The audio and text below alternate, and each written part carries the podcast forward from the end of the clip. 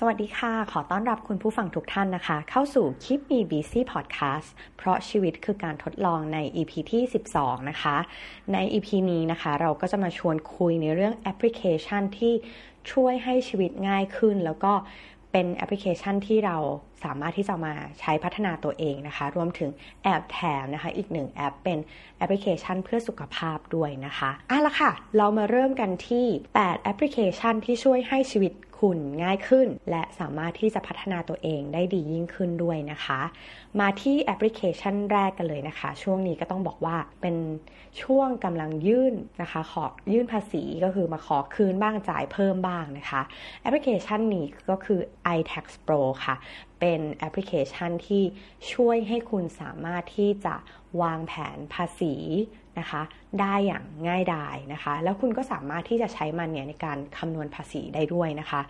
ต้องบอกก่อนว่าเอมเชื่อว่าน้องๆนนะคะ first jobber ทั้งหลายเนี่ยน่าจะกำลังปวดหัวว่า ฉันจะต้องจ่ายภาษีหรือเปล่า จ่ายภาษีตอนไหน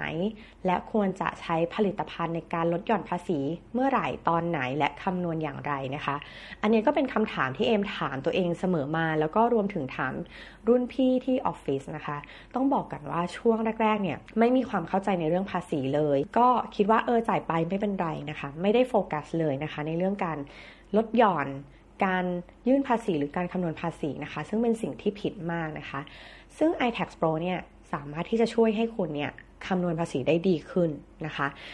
ง่ายๆเลยเขาก็จะ list ไอเทมต่างๆ ที่เราควรจะต้องกรอกไว้อยู่แล้ว แล้วก็ครบถ้วนนะคะ คุณก็แค่กรอกรายได้ของคุณว่ามันมีรายได้จากส่วนไหนบ้างนะคะ แล้วเราก็สามารถที่จะวางแผนว่าเราจะซื้อผลิตภัณฑ์อะไรในการลดหย่อนภาษี แต่คอนเซิร์นนี้หนึ่งก็คือว่าการลดหย่อนอะให้ใช้เป็นเครื่องมือนะคะ ในการออมและการลงทุนของคุณเนี่ยจะดีกว่านะคะ อย่ามุ่งแต่ที่จะลดภาษีอย่างเดียวเท่านั้นนะคะ เพราะว่า ภาษีเนี่ยรัฐบาลเขาก็เอาไปพัฒนาประเทศเนาะไม่ว่าจะถนนหรืออะไรต่างๆก็ตาม อันนี้ก็อาจจะต้องแบ่งปันคืนกับสังคมนะคะ แต่ถ้าลดหย่อนได้แล้วคุณไม่ได้เดือดร้อนตัวเองนะคะ ก็ทำเถอะนะคะ ซึ่งแอปตัวนี้ก็จะเป็น tools หนึ่งที่จะช่วยให้คุณแบบสามารถที่จะคำนวณภาษีได้ดีขึ้นมาก ๆ เลยนะคะ ที่เอ็มชอบอีกอันหนึ่งก็คือ เขาเนี่ยจะมีหน้าจอแสดงว่าเราเนี่ยลดหย่อนภาษีไปกี่เปอร์เซ็นต์แล้วนะคะ ซึ่งอันเนี้ยก่อนที่คุณจะลดหย่อนภาษี อย่าลืมถามตัวเองว่าเป้าหมายในการออมเงินการลงทุนของคุณในผลิตภัณฑ์ ภาษีต่างๆ เนี่ยเป้าหมายของคุณคืออะไรนะคะ ที่สำคัญต้องถามว่าเป้าหมายของคุณคืออะไร แล้วจากนั้นค่อยไปวางแผนในการลดหย่อนภาษีของคุณนะคะ อันเนี้ยถามว่าไม่ต้องคิดอะไรเลยนะคะ คุณกรอกกรอกกรอกกรอกเสร็จปุ๊บพอคุณเลือกไปนะคะ เช่นสมมติว่าคุณเลือก RMF อย่างนี้ใช่ไหมคะ RMF เนี่ยเขาก็จะมีการให้ข้อมูลนะคะ ว่าแล้วก็มีแนะนำผลิตภัณฑ์ RMF ต่างๆ ในแอปพลิเคชันด้วย ถือว่าสะดวกสบายมากนะคะสำหรับมือใหม่ หรือแม้กระทั่งมือเก่าก็ตามนะคะ อันนี้ก็อาจจะมีไปเห็นว่าเขา suggest อะไรเรามาบ้าง อันนี้ก็ทำให้เราเนี่ยสามารถคำนวณแล้วก็วางแผนภาษีได้นะคะ เข้าใจว่าในอนาคตเนี่ยน่าจะสามารถที่จะปริ้นออกมาเป็นแบบฟอร์ม แล้วก็ยื่นภาษีให้กับสรรพากรได้เลยนะคะในต้องลองดูว่า ในต่อไปเนี่ยน่าจะทำได้ เพราะแอบเห็นตัว beta นะคะในตัวแอปพลิเคชันแล้ว ก็น่าจะได้ใช้กันเร็วๆนี้นะคะแอปพลิเคชันที่ 2 นะคะ ชื่อว่า b n e e d ค่ะ B E N E A T นะคะ b n e e d เป็นแอปพลิเคชันช่วยในการหาแม่บ้านค่ะ อันนี้เป็น Life Saver Application สำหรับเอมเลยนะคะ ต้องบอกว่าเราเป็นคนที่ขี้เกียจทำความสะอาดบ้านมาก ๆเลยนะคะ ทีนี้เนี่ยการที่เราจะไปหาแม่บ้านมาอยู่ประจำเราก็รู้สึกว่าไม่ไม่โอเคอะไม่ค่อย comfortable ที่จะให้คนอื่นเข้ามาอยู่ร่วมบ้านกับเรานะคะ นี่ก็คงจะเป็นบ้านรุ่นใหม่ ๆ คนรุ่นใหม่ที่รู้สึกว่าอยากต้องการความเป็นส่วนตัว อยากจะอยู่กันภายในครอบครัวเท่านั้นอะไรอย่างเงี้ยนะคะ ไม่อยากให้คนอื่นมาอยู่ด้วย ซึ่งอันเนี้ยตอบโจทย์มากนะคะ คือข้อดีของแอปพลิเคชันนี้ก็คือว่าคุณเนี่ย สามารถที่จะเลือกแม่บ้านได้จากโปรไฟล์ของคุณแม่บ้านเลยนะคะ อันดับแรกเนี่ยเข้าใจว่าลอจิกก็คือเขาก็จะดูว่าคุณแม่บ้านคนไหนที่อยู่ใกล้ๆในรัศมีบ้านของคุณบ้างนะคะ จากนั้นเนี่ยเขาก็จะขึ้นมาว่าคุณแม่บ้านคนนี้เขามีรีวิวนะคะ มีลูกค้าพูดถึงเขายังไงบ้างนะคะ แล้วก็มีโชว์อัตราการจองซ้ำนะคะ เองก็จะใช้พวกคุณทีเรียพวกเนี้ยเข้ามาเลือกคุณแม่บ้าน แล้วพอเลือกมาแล้วก็ค่อนข้างจะ น่าพึงพอใจนะคะ พี่เขาจะทำงานเร็ว ค่อนข้างจะอยู่ในเวลาแล้วก็ให้ทำอะไรเพิ่มเติมเนี่ย ก็ถือว่าทำได้ดีมาก ๆ เลยนะคะ แถมสุภาพตรงเวลาแล้วก็มีการสื่อสารกับลูกค้า อุปกรณ์ก็เตรียมพร้อมนะคะ แทบจะไม่ต้องวุ่นวายกับเราเลย ซึ่งอันเนี้ยถือว่าเป็นแอปพลิเคชันที่เป็นอีกหนึ่ง option ในชีวิตที่รู้สึกว่าขอบคุณมากนะคะสำหรับคนที่พัฒนาแอปพลิเคชันที่ทำขึ้นมานะคะ ทีนี้เนี่ยหลังๆเนี่ยก็เริ่มขยายนะคะ เอ็มก็เริ่มขยายไปให้ทำบ้านคุณแม่บ้างนะคะ ซึ่งเราก็ต้องคัดกรองก่อนว่า เอ้ย มาทำความสะอาดบ้านเราแล้วโอเค เราถึงจะ ปล่อยให้ไปทำที่บ้านคุณแม่นะคะ เพราะว่าความเนียบของเราแตกต่างกันนะคะ อันนี้ก็คือถือว่าเป็นแอปพลิเคชันหนึ่งที่อยากจะแนะนำนะคะสำหรับคนที่อาจจะอยู่คอนโดอยู่บ้านอะไรอย่างเงี้ยนะคะ จริง ๆ แล้วเนี่ยเขาจะมีให้เลือกนะคะว่าที่อยู่อาศัยของคุณเป็นแบบไหน เป็นคอนโด เป็นบ้านเป็น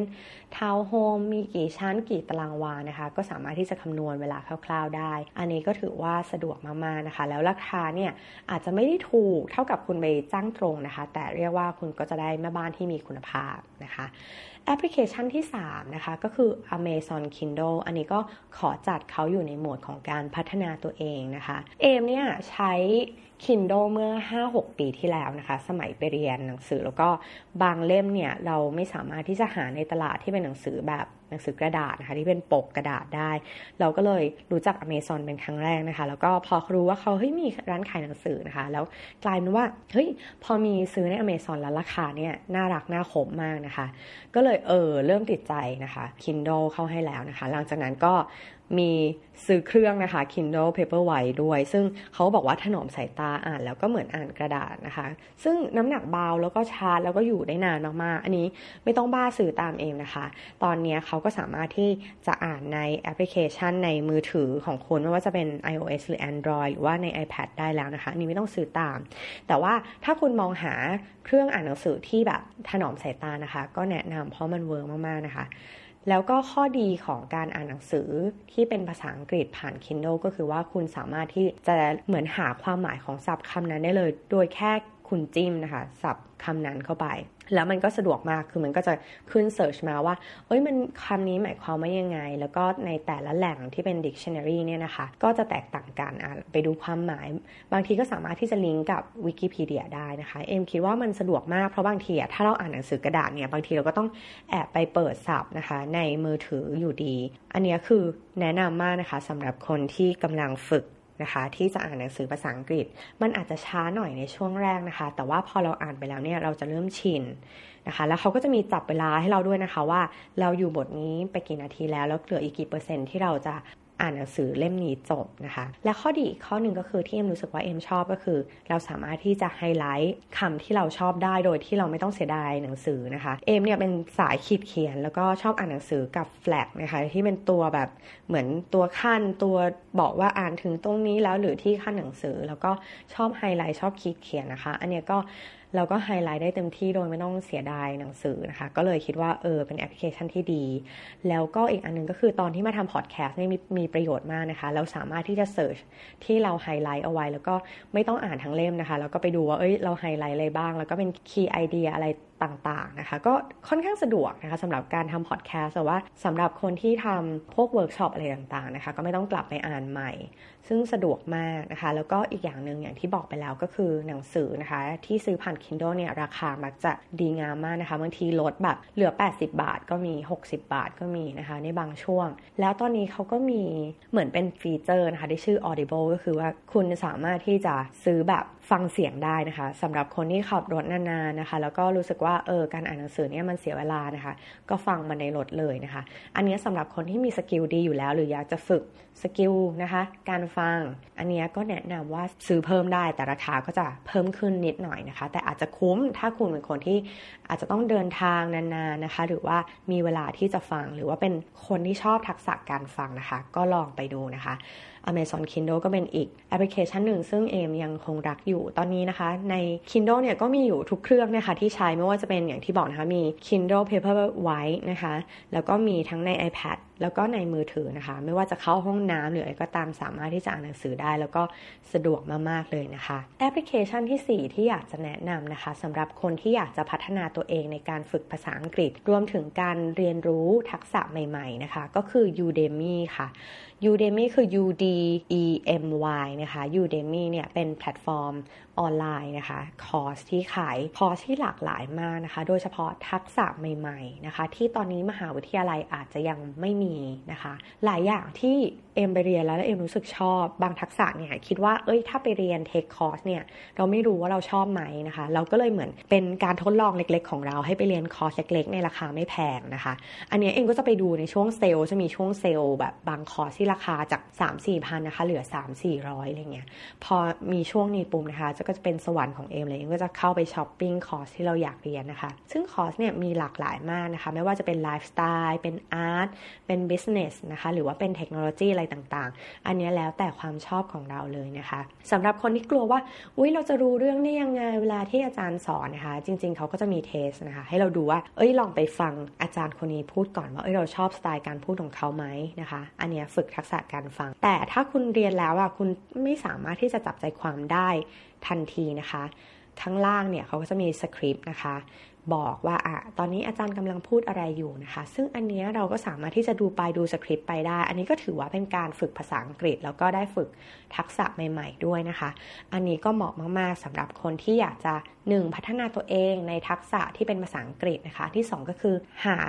life skill ใหม่ๆนะคะแล้วก็เป็นทักษะใหม่ๆ ที่ยังไม่มีสอนในเมืองไทยนะคะ อันนี้แนะนำเพราะว่าอันนี้เอ็มก็ไปลงคอร์สหนึ่งนะคะ ประทับใจมากเป็น web design นะคะ ตอนแรกก็คิดว่าโอ๊ยตายแล้วคนแบบ low tech อย่างเราจะฟังแล้วรู้เรื่องไหมปรากฏว่าอาจารย์เนี่ยสอนเป็นขั้นเป็นตอนแถมภาษาอังกฤษดีมากๆนะคะ หลังจากนั้นเนี่ยหลังจากที่เรียนรู้สึกว่าเฮ้ยภาษาอังกฤษตัวเองเนี่ยพอไม่ได้ใช้นานๆอะมันเริ่มสนิมเกาะนะคะแต่พอไปเออไปเรียนแล้วก็เออคิดว่าเอ้ยดีจังเลยนะคะ อันนี้แนะนำเลยนะคะ Udemy รอตอนเซลล์นะคะ คุณจะได้ราคาที่น่ารักมาก ๆ เลยค่ะ มาที่แอปพลิเคชันที่ 5 นะคะ ก็คือ Spotify ค่ะ ทุกคนอย่าเพิ่งโหหานะคะ ว่าโอ้ยทุกคนก็มีอยู่แล้วนะคะ อันนี้เป็นเวอร์ชันที่เอมยอมเสียเงินจ่ายเลยนะคะ ต้องบอกว่าจุดอ่อนของเอมก็คือเอมเป็นคนฟังเพลง แล้วไม่สามารถจำชื่อนักร้องนะคะ หรือว่าจำชื่อเพลงอะไรใด ๆ ได้ เพราะฉะนั้นอะเราก็จะฟังตามที่คนอื่นเปิด ซึ่ง Spotify เนี่ยค่อนข้างจะตอบโจทย์กับเอมผู้ไม่สามารถจำอะไรได้เลยนะคะ ก็คือเขาก็จะมีอัลบั้มให้เราเลือกว่าอ่าเนี่ยตอนนี้คุณแบบอยากจะ concentrate กับงานอะเรามีอัลบั้มเพลงที่ช่วยคุณ concentrate นะคะ หรือว่าอันนี้เป็นคาราโอเกะในรถ หรือว่าอันนี้เป็นโคเรียนฮิตนะคะ หรือว่าเป็นเพลงละครเกาหลีอะไรต่างๆ ซึ่งอันเนี้ยเรารู้สึกว่าโอ้ยสำหรับคนที่แบบไม่รู้นักร้องไม่รู้เนื้อเพลงไม่รู้อะไรใด ๆ นะคะ ช่วยให้เราสามารถฟังเพลงได้ง่าย คือเราเพลงไหนที่เราชอบ แล้วก็ไปแบบกดหัวใจนะคะ เก็บไว้เป็นเฟ v o r i t e ของเรา ซึ่งสุดท้ายเวลาเพลงไหนนะคะที่ คุณเนี่ยฟังบ่อยๆ เขาก็จะมารวมฮิตเหมือนรวมฮิตนะคะ เป็น personalize เพลงให้คุณนะคะ ซึ่งมันง่ายมากเวลาที่เราเอ้ยเราเคยฟังเพลงนี้บ่อยๆอามาดูอ้ามันก็ยังอยู่ในอัลบั้มของเรานะคะ อันนี้สำหรับคนที่แบบเอ้ยสามารถที่จะจำเพลงหรืออะไรได้ก็ก็อาจจะชอบก็ได้นะคะสำหรับใครที่มองหาแอปพลิเคชันฟังเพลงนะคะ แถมใน Spotify นะคะ สามารถที่จะฟังพอดแคสต์ได้นะคะ แล้วก็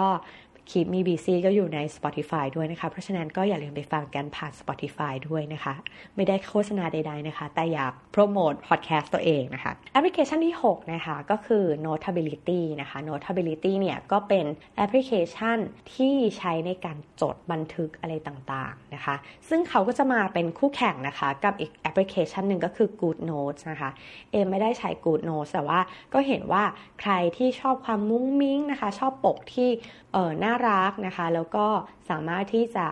ตกแต่งให้น่ารักเนี่ยรู้สึกว่ากูโนดเนี่ยก็จะตอบโจทย์นะคะ คุณผู้ใช้มากกว่า แต่เอมเนี่ยด้วยความที่เอมใช้ Notability เนี่ยอ่าน PDF ไฟล์นะคะ ตั้งแต่สมัยเรียนปริญญาโท และเราก็ไม่อยากจะซื้อแอปพลิเคชันใด ๆ ต่างๆ เพิ่มแล้วนะคะ เอมก็เลยใช้ Notability เนี้ยมายาวนานนะคะประมาณ5-6 ปีแล้ว และตอนนี้ค่ะก็ใช้ค่อนข้างสะดวกเพราะว่าตอนนี้ เอมจะชอบไปเวิร์กช็อปต่างๆนะคะ หรือว่าเวลาไปสัมมนาต่างๆ เนี่ย มันสะดวกมากก็คือว่าเคยไหมคะที่เราเป็นแบบไปฟังแล้วเราก็เป็นสื่อมวลชนก็ถ่ายรูปถ่ายรูปถ่ายรูป แต่สุดท้ายแล้วก็จำไม่ได้ว่าเอ๊ะถ่ายรูปมาแล้วจริง ๆ แล้วที่เขาบรรยายเพิ่มเติมคืออะไรนะคะ อันนี้ตอบโจทย์มากตัว Notability ก็คือคุณสามารถที่จะถ่ายรูปสไลด์ได้ และหลังจากนั้นคุณก็จะมันก็จะอยู่ในตัวโน้ตของคุณใช่ไหมคะ แล้วคุณก็เขียนข้อความเพิ่มเติมว่า เอ๊ะ อันนี้เนี่ยวิทยากรหรืออาจารย์เนี่ยเขาเขียนว่าอะไรเพิ่มเติมนะคะ แล้วก็สามารถที่จะไฮไลท์ทำเป็น mind map วาดรูปดีๆ สวยๆ ถ้าคุณมี skill นะคะ ซึ่งอันเนี้ยคือพอเอ็มใช้เนาะในห้องเรียนเวลาที่เอ็มไปเวิร์กช็อปหรือ seminar เนี่ย หลายคนก็มาถามว่า เอ้ยทำไมเอ็มใช้ iPad แล้วดูแบบเออ มันดูน่าใช้จังเลย มันดูมีประโยชน์จังเลยนะคะ เราก็บอกว่าเออเนี่ยที่เราใช้เราใช้แอปพลิเคชันนี้ แล้วก็เราสามารถขาย iPad ได้หลายเครื่องแล้วนะคะ ถ้า Apple จะเข้ามาเป็นสปอนเซอร์ก็ได้นะเนี่ย ก็คือพอใช้แล้วเนี่ยเขารู้สึกว่า เอ้ย iPad มันมีประโยชน์อย่างนี้หรอ มันสามารถที่จะจดได้หรอนะคะ หรือบางทีเนี่ยเวลาเอ็มไปประชุมกับลูกค้านะคะ เอ็มก็จดใน Notability นี่แหละ แล้วก็ส่งบันทึกการประชุมอะค่ะ ไปเป็น PDF ไฟล์ได้เลยนะคะ ส่งให้กับทีม ซึ่งบางทีเนี่ยเราประชุมกันภายในเราไม่ต้องทำอะไรที่มันเป็นฟอร์แมตอะไรเยอะแยะนะคะ ก็ส่งได้เลยโดยที่ไม่ต้องมาพิมพ์ซ้ำแล้วก็สีสันก็ค่อนข้างน่ารักนะคะ มีไฮไลท์มีปากกาเปลี่ยนสีอะไรเงี้ยซึ่งก็เป็นพื้นฐานของโน้ตต่างๆ อยู่แล้ว แต่ว่าด้วยความที่ใช้ Notability มาเป็นเวลายาวนานนะคะ ก็เลยรู้สึกว่าเออชอบแล้วก็คุ้นเคยกับเขาแล้วก็พอใช้แล้วเนี่ยมันก็สามารถที่จะจัดระเบียบได้นะคะว่าเอ๊ะอันนี้เป็นงาน อันนี้เป็นเอ่อพอดแคสต์ที่เราจัดนะคะเป็นการวางแผนพอดแคสต์วางแผนชีวิตอันนี้เป็นเรื่องที่เรากำลังเรียนรู้อยู่นะคะ ก็จัดแล้ว organize แล้วบางทีเวลาที่เราเคยเรียนสิ่งนี้มาแล้วอะพอเหมือนไปเรียนต่อยอดค่ะ มันก็สามารถที่จะลิงก์กันได้ เพราะเราแค่ search เองว่าอ๋อโน้ตนี้เราเคยจดไว้แล้ว แล้วมันอยู่ตรงไหนนะคะ ซึ่งสมัยก่อนเนี่ยเคยจดลงสมุดโน้ตเหมือนกันนะคะ พอสิ้นปีปั๊บมีปัญหาเลย พอขึ้นปีใหม่แล้วก็เปลี่ยนเล่มใหม่ใช่ไหมคะกลายเป็นว่าสิ่งที่เราเคยจดอะค่ะมันก็ไม่สามารถที่จะหา linkage หากันได้แล้ว ทีนี้พอใช้อันนี้ก็ติดใจนะคะ ก็เลยแบบ เออ ใช้แล้วดีแล้วก็มีประโยชน์นะคะ ใครที่มี iPad นะคะ ก็ลองไปดาวน์โหลดมาดู ไม่ว่าคุณจะเป็นสาย Good Note หรือสาย Notability เนี่ยเอมคิดว่ามันคล้ายคลึงกันนะคะ ลองไปดูไม่ต้องใช้ไม่ต้องโหลดหลาย ๆ แอปพลิเคชันนะคะ แค่เลือกสิ่งที่คุณชอบเท่านั้นเองเพราะมันเปลืองเงินนะคะเอาละค่ะมาถึงแอปพลิเคชันที่ 7 นะคะ ชื่อว่า Day One นะคะ อันนี้เป็นแอปพลิเคชันที่เอ็มเอาไว้เขียน journal ของตัวเองทุกๆวันนะคะ อันนี้เสียเงินนะคะเป็น เอ็มเสียรู้สึกปีหนึ่งประมาณ 800 กว่าบาทนะคะ อันนี้ใครที่แบบเออคิดว่าฉันจดสมุดก็ได้ อันนี้ก็แล้วแต่นะคะเออหลายคนที่เคยฟังเอมพูดถึงเออเรื่องการเขียน journal ในเรื่องดีๆนะคะ ก็เป็นตัวแอปพลิเคชันตัวนี้แหละที่เอมใช้นะคะ ซึ่งตัวนี้ดียังไงก็คือเราเนี่ยปกติเราไม่ได้พกสมุดโน้ตอะไรติดตัวนะคะ แต่เราพกโทรศัพท์เนาะเพราะฉะนั้นเวลาที่มีเรื่องดีๆเกิดขึ้นอะบางทีเองก็อยากจะจด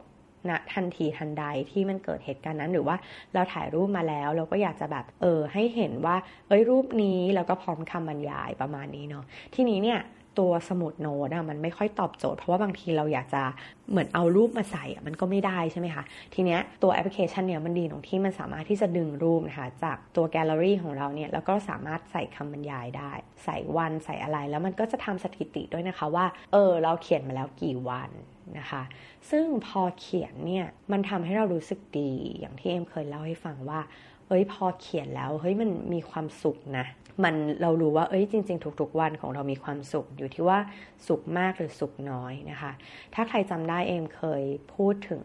เรื่อง start stop continue นะคะในช่วงปีใหม่ สิ่งที่เอมอยากอยากจะสตาร์ทก็คือเราอยากจะเป็นคนที่มองโลกในแง่ดีมากขึ้น พอเราเริ่มรู้สึกว่าเฮ้ยเรามีความสุข เราสามารถมองโลกอย่างมีความสุขได้ แม้ว่าวันนั้นเราจะสุขน้อยมากๆ แต่มันก็ยังมีความสุขอยู่ในเรื่องเล็กๆ น้อยๆ ที่เกิดขึ้นในชีวิตนะคะ อันนี้ก็เลยเป็นแอปพลิเคชันที่ตัว feature ของเขามันไม่ได้แบบโอ้โหหรูหราอะไรเลย แต่ว่ากลายเป็นว่ามันเหมือนเราขาดมันไม่ได้นะคะใช้แล้วรู้สึกว่าใครที่กำลังตามหาความสุขเล็กๆ น้อยๆ ในชีวิตของตัวเองก็อาจจะเป็นอีก option หนึ่งเพียงแต่ว่าอาจจะต้องเสียเงินนะคะ รายปี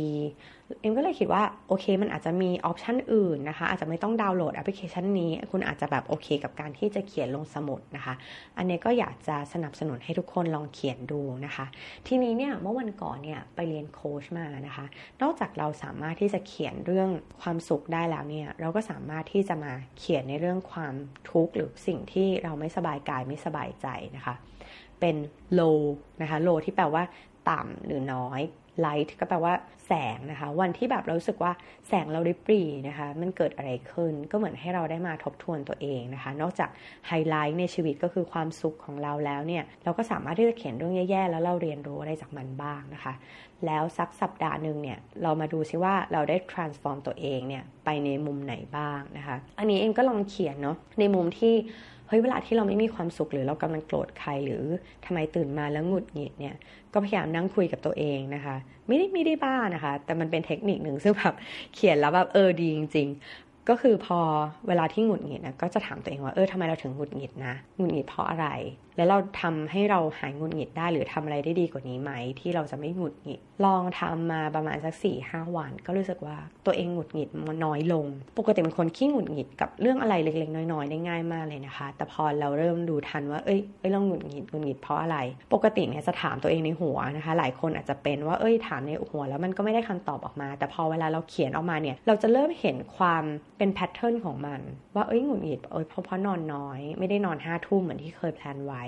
นอนน้อยเพราะทานกรรมทานกาแฟตอนบ่ายอีกแล้วนะคะ แล้วมันก็จะเริ่มเห็นเอฟเฟกว่าจริง ๆ แล้วว่าสิ่งที่เราหงุดหงิดอาจจะไม่ได้เกิดจากคนที่อยู่ตรงหน้าเรา แต่เป็นสิ่งที่เกิดขึ้นก่อนหน้านี้นะคะ พอเราแยกแยะเหตุแล้วก็ปัจจัยต่างๆ ได้แล้วเนี่ย มันกลายเป็นว่าทำให้เราเริ่ม ดึงตัวเองออกจากปัญหาได้ แล้วก็รู้ว่าเราจะต้องแก้ปัญหายังไงนะคะ อันนี้ก็เป็นเทคนิคหนึ่งซึ่งก็คือการ self coach นะคะ ก็คือการโค้ชตัวเองนี่แหละนะคะ ถ้าใครไม่ได้รู้สึกว่า เออชอบการให้คนอื่นมาโค้ชเราก็ลองฝึกโค้ชตัวเองด้วยเนี่ยค่ะ การเขียนแล้วการการคิดลงไปแบบนี้นะคะ อันนี้อยากให้ลองทำดูนะคะ ดีมาก ๆ เลยค่ะ แอปพลิเคชันสุดท้ายนะคะ ใน EP นี้ก็คือ อันนี้อาจจะเป็นแอปพลิเคชันสำหรับคุณผู้หญิง แต่จริง ๆ แล้วเหมาะกับคุณผู้ชายเหมือนกันนะคะ ก็คือแอปชื่อ Flo นะคะ F L O นะคะ Flo เป็นแอปพลิเคชันที่ใช้สำหรับการคำนวณรอบประจำเดือนนะคะ อันนี้ก็เหมาะสำหรับคนที่แบบ